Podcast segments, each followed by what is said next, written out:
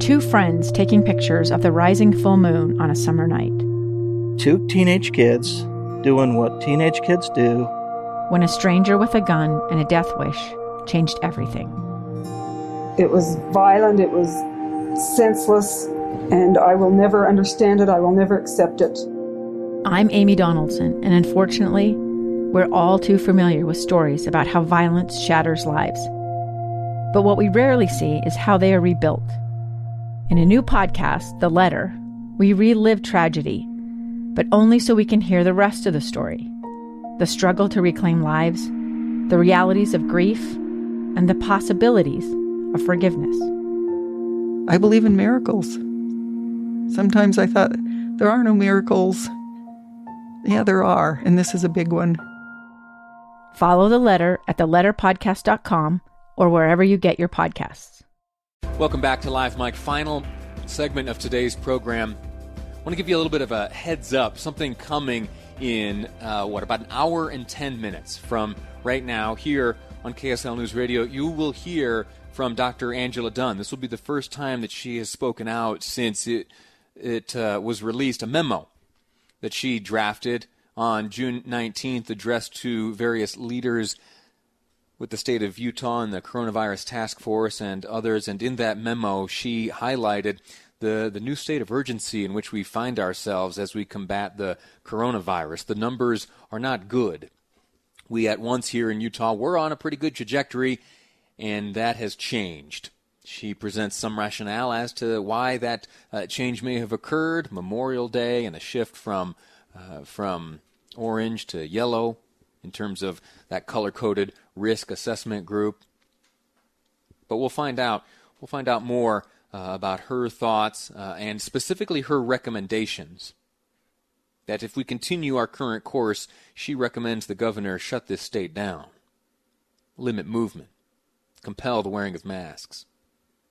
Well, we know that Governor Herbert is not of the mood to shut down the economy and that growth and strength here uh, in terms of economics is very important, and uh, it is all the more likely that we, when we hear from the governor and Dr. Dunn at 4 o'clock today, that we will find uh, something of a compromise. That's my hope. I, I sure hope that uh, the governor is able to maintain our uh, you know ability to move freely throughout the community, but while also from the state epidemiologist getting instruction and advice on how to do so safely, so that we might get ourselves back on the right track once again, and we won't have places like New York telling us that if we come to visit, we got to stay locked up for two weeks. Anyway, uh, NASCAR. You heard of NASCAR? When I my very first radio job, I worked at an AM country western radio station. It was uh, pretty much a trailer in the middle of a farmer's field, and my job was to push buttons from time to time, deliver the agro business report, and also, and also, uh, my job was to broadcast. I wouldn't you know do the play-by-play stuff. I was just the uh, the button pushing producer in the behind the scenes. But uh, NASCAR races, I would broadcast NASCAR races on the radio. And you sit through enough NASCAR races, you really start to get a taste for it. It's a fun, exciting atmosphere, and you go to a race, you can feel it physically uh, when those cars fly by. And for whatever reason, the popularity of NASCAR has uh, been waning over the years still maintaining a, a true die-hard base that turns out uh, every every week for races at the various tracks around the country. Uh, but uh, it suffered a bit. Um, still a massive, massive sport. Attention recently being paid to NASCAR when it was announced that Confederate flags will no longer be uh, allowed to be flown at NASCAR events. And then, even more recently, came an interesting story NASCAR's only African American driver, Bubba Wallace, claims that he found a noose hanging in his garage stall this week before his team had moved in. And you may have seen over the weekend all of the, uh, the, the support that he received from NASCAR. In fact, as he was coming down pit lane, there is this uh, incredibly compelling scene of his car in the lead and behind every driver and crew member uh, assembled behind him, standing behind him, supporting him. It was powerful imagery, and it all stemmed from the uh, alleged discovery of a noose hanging in his garage. When I heard that, man, I thought that is absolute. That's terrible. Who, who's going to do that? Who, who's going to go in there and fashion a noose and target this man, this Bubba Wallace? Again, NASCAR's only African American driver. I thought it was deplorable. And so did the FBI. So they stepped in and conducted an investigation. And you know what the FBI said? The FBI said that, that the that this this rope has been there for some time and that Bubba Wallace, in fact, is not the victim of any sort of hate crime.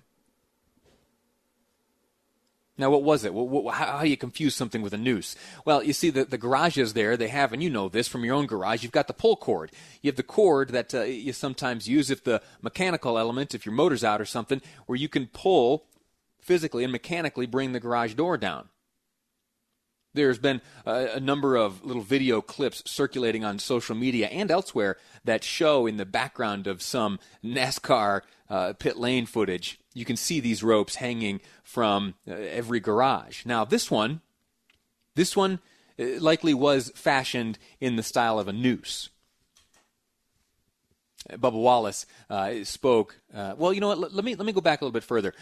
Let me read to you what Bubba Wallace had to say uh, on June 21st. This was the day that this rope was discovered in his garage. He writes, "Today's despicable despicable act of racism and hatred leaves me incredibly saddened and serves as a painful reminder of how much further we have to go as a society and how persistent we must be in the fight against racism." He goes on to describe, uh, you know, how overwhelmed he had felt uh, due to the support from people across the NASCAR industry, including uh, the drivers and other team members. He talks uh, later on in his statement here about uh, some advice his mother gave him. He says, "As my mother told me today, they are just trying to scare you." He writes then, This will not break me. I will not give in, nor will I back down. I will contribute or I will continue rather to proudly stand for what I believe in. Now that's all well and good. And yet the FBI says that, you know, this may not have been, no, let me rephrase. The FBI says this was not an active racism or hatred towards you, Mr. Wallace. And what will happen is this story will go away and we'll, we'll forget about it, and that's okay, likely, because it, it all stems from a misunderstanding right now, as the whole world is upside down, uh, there is a tendency for us to act first and investigate later. We need to resist that urge. When we are faced with something that we interpret instantly one way, we need to be careful with what we do next. That applies not only to what's happening at NASCAR, but it applies to what's happening in Congress, and in our schools and at the health department and in the governor's office. The decisions that we make right now will impact our lives and our livelihoods for, in all honesty, years to come. And so we need to make sure that those decisions are made well. We need to be slow to accuse and quick to understand. Because not always is an accusation warranted. And we see, we see that exemplified in the case here of Bubba Wallace. The FBI letting him know that, uh, uh, you know, sir, you, you, weren't the, the target of a hate crime. That's a, a rope that's been hanging there since last year, and there was no way of knowing that you were going to occupy that garage. And so I, I'm sorry, there's just no evidence to support uh, these claims that you were the target of a crime. Now, there is a tangential question as to whether or not, uh, you know, a rope should be fashioned like a noose like that. Um, I, I, have seen them hanging here and there. In fact, in garages uh, like this, without any uh, you know connotations associated. Uh, but maybe we ought to reevaluate that. And that's a fair conversation to have. Listen, I need to step aside. Make way for the great Jeff Caplan and Jeff Caplan's Afternoon News. Be sure to tune in at 4 o'clock when Dr. Dunn and Governor Gary Herbert delivered their press conference today on KSL News Radio.